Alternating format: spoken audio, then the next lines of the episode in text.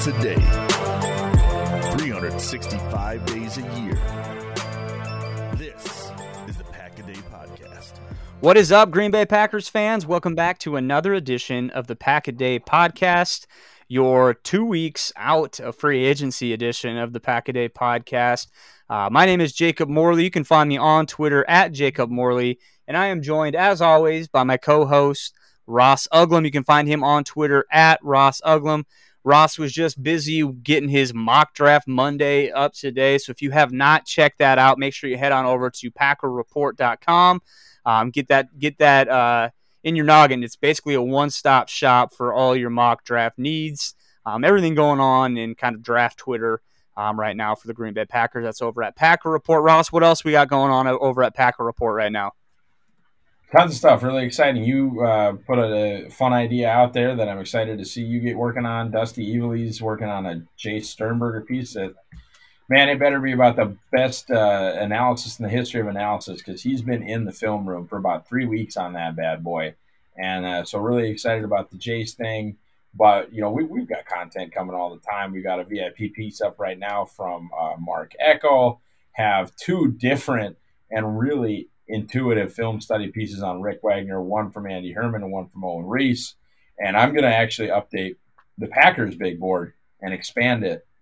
We did the free agency big board, but it's been a while since we dropped the Packers big board over at PackerReport.com. And what that is for you guys is a Packers-specific big board. So what it does is it takes my personal rankings, and then I kind of weight them as I see the Packers' needs. So basically, if the Packers had the first pick, who would I take? And then if that player was gone, who would I take? And if that player was gone, who would I take? And that goes, I would guess right now we're somewhere around 70 on the Packers' big board. I think we can get up to 100 or 150 because, well, frankly, my top 300 is done, and it's up and it's available over at fanspeak.com. You can mock draft using my personal big board, my personal rankings.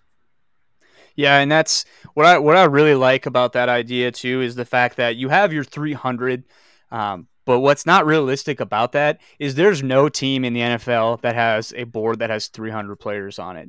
Most teams in the NFL, they're going to have a big board that's similar to like what Ross is doing, where they have their specific players, and it probably is going to go about 120 to 150 deep, which surprises a lot of people. But that's kind of how NFL teams operate when, you know, they're looking at players, and there'll be thresholds for guys. There'll be character stuff. There'll be this and that, you know, they're pretty liberal with the way they take guys off their board. So it's an interesting study, and it's something that I look forward to. And so if you haven't checked it out in the past, make sure you go over there. And something that Ross and I are actually going to do today is kind of to piggyback off that idea, where we're going to talk about two or three guys that when you go through this process and when you watch players, there are certain guys that you just watch, and whether it's for the Packers or whether it's, you know, another team, you just, some players you watch them and they just absolutely scream, this player is a blank. You know, this player is a Patriot. This player is a Packer. This player is a Kansas City Chief. Like last year when the Chiefs took Mecole Hardman in the second round, everybody was just kind of like, yeah, of course they did, because he's a Chief. So there are guys that when Ross and I watch too, they absolutely scream Green Bay Packer. And some things that are starting to be more and more clear with the Packers and the way they draft is they love their athletes. Ross has got his RAS big board over at PackerReport.com right now as well, which is very, very insightful. I believe, Ross, you said it in a tweet, or it even says it in the article, like chances are 80 to 90% of the Packers draft is going to be in that article. When you're looking at stuff like that, those are the names to get familiar with. So we kind of took that same concept, and that's what we're going to give you today. Just two or three guys that we think, hey, this guy is going to be a Green Bay Packer. And I'm going to start with someone, and Ross talked about it last year. I was just kind of screwing around and looking at what Mike Pettin has done in the past, because last year, obviously, edge rusher was a position that was high on the Packers' need. They spent they spent a lot of money in free agency. They spent the top 15 pick on it. So I just wanted to look at all the guys that Pettin had played, you know, on his teams, on his one deep, two deep, guys they had drafted, guys they had brought in, and what are some traits that I can see that maybe are similar. So I narrowed it down to 7 things and just kind of messing around with it. When I was done with it, the guy that was on the top of the board was Rashawn Gary with all 7. He hit all 7 marks. At the time I did it, I almost kind of threw it out because I was just like, they're not going to take Rashawn Gary. Lo and behold, they took him at 12. So using that again this year, that's going to be what I'll write about that probably the next couple weeks here. I have to get done with my profiles for Arrowhead Pride. I'm still kind of deep in that for the draft guide, but when I get to that, it'll be a lot of fun. What's that? I said nobody cares.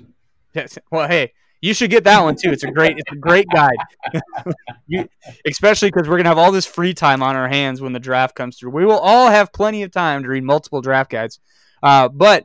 There's a guy that hits a lot of those thresholds, and when I watched him before I even looked at those thresholds, he was a guy that was like, man, this guy looks like a Mike Pettin edge player. With Kyler Fackrell leaving, edge kind of becomes a need for the Packers. Not a top need, but in those mid-rounds, a guy like this. And the guy I'm talking about is Jabari Zuniga from Florida. And when you watch this guy, the first thing that stands out to you is this guy's got one of the heaviest pairs of hands in the 2020 draft class. Like, he wants the offensive tackle to feel his presence every single play. He does a really good job of just burying his hands into that O-tackle's chest, and then he does a really good job of controlling the line of scrimmage, keeps his head up, keeps everything in front of him, and then when he needs to, he's really good at shedding blocks and being able to make plays in the backfield. Just a super strong, physical edge setter. I think he's going to excel in the run game right away. I think he's got very good functional strength. His instincts are pretty good. He doesn't really get fooled by that misdirection, which you like to see because, heck, that's what the 49ers did to the Packers all day long in the playoffs.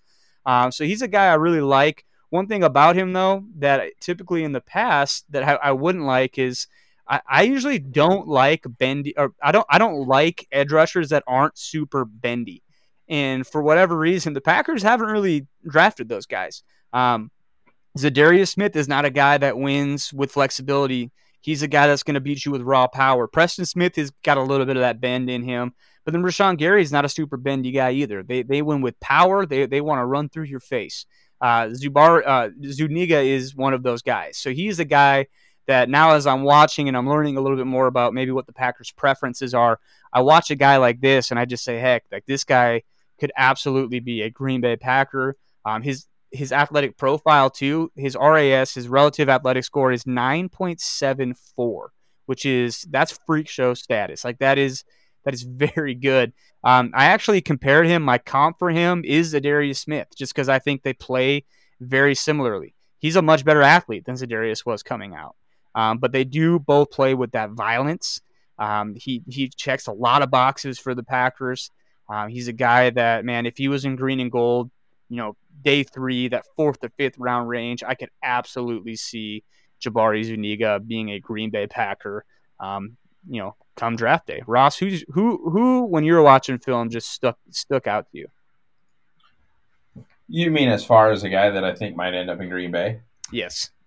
Yeah, I think the number one guy, and this is the year to do it, right, is to pick who that, you know, who is going to be that round 2 receiver, and follow in the footsteps. And I, you know, obviously I would love to see, you know, a round 1 guy like a Justin Jefferson falls, or they pull the trigger on Denzel Mims, or what have you. But ultimately, I think the modus operandi of the Packers is to take, you know, probably a corner and I don't think they will, a corner or a trench player in round 1, and then go to, you know, that wide receiver in round 2. And the guy that I think hopefully, you know, for them would be around at 64. And the guy that I think just is going to end up being a Packers is Michael Pittman Jr. 6'4", I think has the strongest and maybe even the best hands in the draft. Just a phenomenal catcher of the football, does it consistently away from his body, which is so important, and really I think gets it, and is you know, obviously a legacy kid going to come in, understands what it takes to win in the league, understands what it takes to be a professional. And I just really think he's going to be a Packer. And I know, you know, that the Ted isn't there anymore.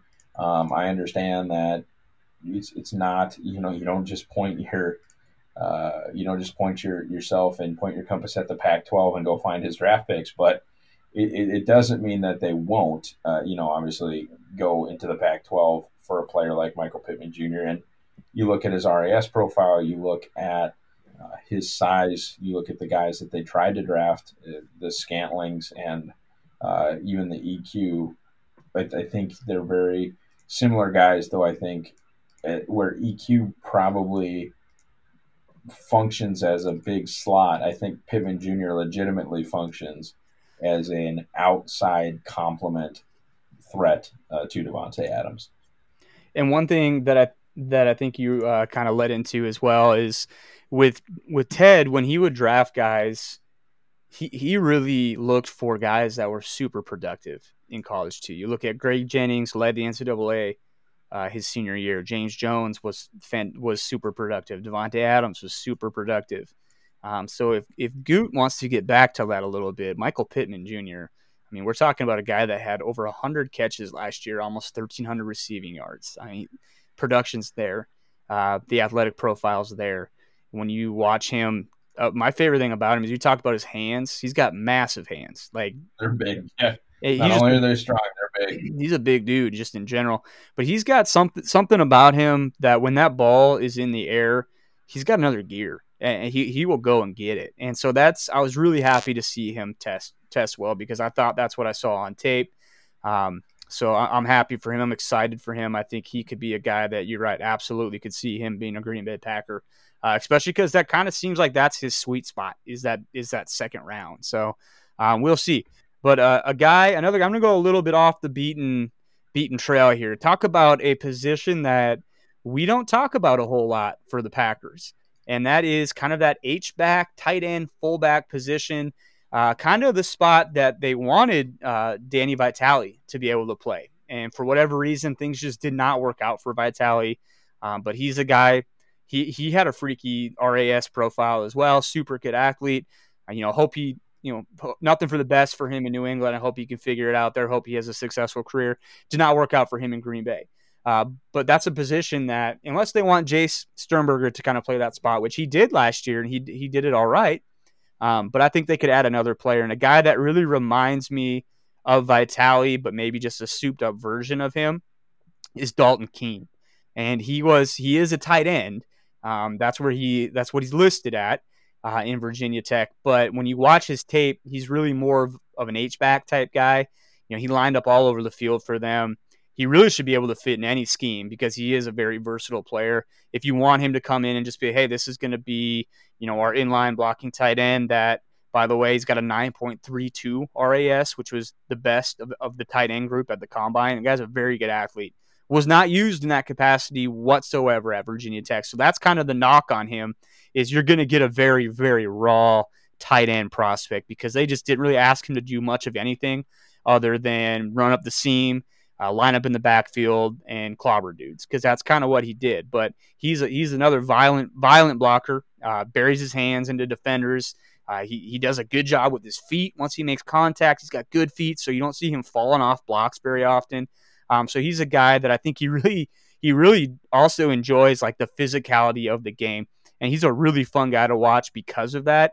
I really liked Trayvon Wesco last year out of West Virginia, but Trayvon was not the athlete.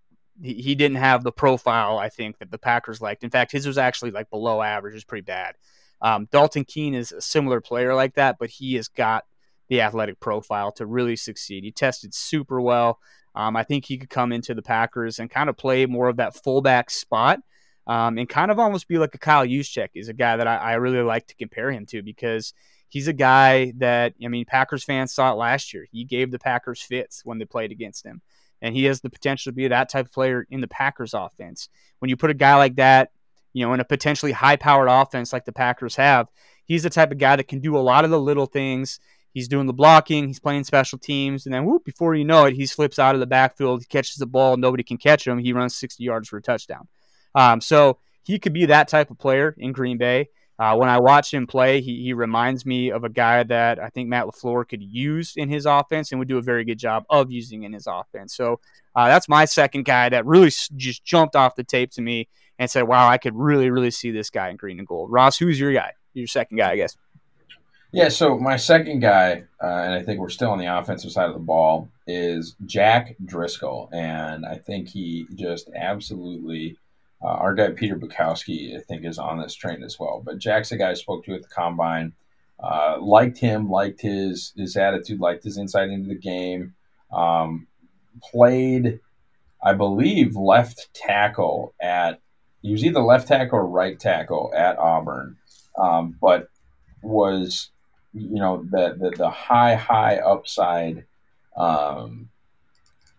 athlete in the sense that he – tested out with an 8.80 RAS. So he can move. He's 6'5", 306, has those shorter arms, 33-inch arms. You know, so not everybody's going to love him, but, you know, really an explosive athlete and a guy, I think, in that Josh Sitton, TJ Lang, maybe even, you know, Brian Bulaga type role or situation where he's just really bright, played against SEC athletes his entire career, and I think has the opportunity to compete at right tackle. I think he could ultimately succeed Billy Turner at right guard, and I really think at 6'5", he has the ability to kind of move around the line without being, you know, kind of in a weird spot anywhere, and has the athleticism and the pedigree. I just don't think that he's being projected to go high enough. And with that profile of guys that they've, you know, swung on before, college tackle who's a good athlete who profiles as a mid-round guy, I just think Jack Driscoll has a really decent chance of ending up being a Green Bay Packer. And yeah, Driscoll is a guy – I think I've even talked about it with you as well. Like he does. He seems like a guy that would absolutely fit right in Green Bay and be very similar to what they've done in the past. And I'm actually going to stay on that offensive tackle train, and I'm going to give you another guy that played offensive tackle for Michigan, but I think he's got a lot of the same similarities, probably just not as highly regarded as Driscoll, and that's John Runyon. His dad is John Runyon Sr., but I think he's very similar in that way of, you know, he's a guy that's he played right tackle in college. I think he's probably going to have to kick inside. But he's just a guy that smart, heady, tough football player that you never really want to count out.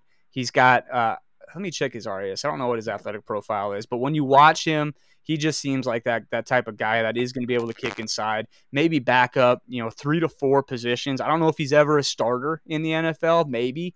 But I think he just seems like a Packer that's going to come in and be able to play a bunch of different spots. So honestly, the first two guys that I talked about are guys that I would say like, boom, I will stand for those guys. I will say those guys absolutely 100% seem like Green Bay Packers to me. John Runyon, I'll say I could see it. Oh yeah. He's got 8.33 RAS. So I like him a lot as well. Not as much. That's a spot at offensive line that they have. They don't obsess about the RAS. There are things they obsess about specifically. I think lateral agility, but you look at like a David Bakhtiari. He's a sevens guy, you know, yeah. And so they're not. You don't need to be a 9 guy to play at that spot for the Packers. Same thing. Honestly, with interior defensive linemen, you go back. And you look at Mont Adams, you go back and you look at Kenny Clark, and you are not finding 9+ guys. That is just, those are positions that they're not as obsessed. Corner, absolutely. Wide receiver sure seems like it. You know, even Aaron Jones at tailback was a high level guy, but offensive line is a place where they more have like specific thresholds you need to hit. But then once you hit them, they're pretty okay with whatever. And one thing that I think the Packers really like is look at these guys' short shuttles. They're 20-yard shuttles. There's a number. It's if you hit that 4 or 5 range, and this isn't just Green Bay. This is, I think the NFL is kind of starting to catch on to this. Guys that have hit that under 4 or 5 range, their hit rate in the NFL is super high. There's one guy in this class that ran under a 4.5 at the NFL Combine. Ross, I will give you a high five if you can tell me who the one player to run under a 4.5 shuttle is in this class. At what spot? Tackle, line, offensive line. Ezra Cleveland. Dang it. Yeah, nailed it. 4.46 shuttle. He's the only one. A freak. Yeah. He 100% is a freak. But yeah, so that is off subject though. But those are our guys that, you know, if you watch film and you like Packers football, which I hope all of you do because you're listening to this, those are guys I'd keep an eye on. I would imagine most of those guys are probably on Ross's RAS shortlist as well. Like I said earlier, if you have not checked that out, make sure you head over to PackerReport.com and do that. Check out all the stuff that's going on over there.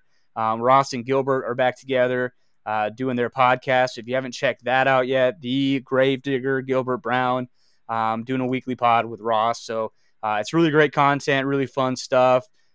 Especially, you know, during this time when honestly, we're probably all looking for something to do, probably looking for something to occupy ourselves a little bit. So if you're leaning into those things like your podcasts and your content and stuff like that, that's great. It's a nice little escape to get away from all the craziness in the world right now. So make sure you're heading over to PackerReport.com, checking out Gilbert Brown and Ross Uglem doing their thing. But Ross, unless you got anything else, that's all I got. So thank you guys for listening. Thanks for joining us as always. And go Pack Go.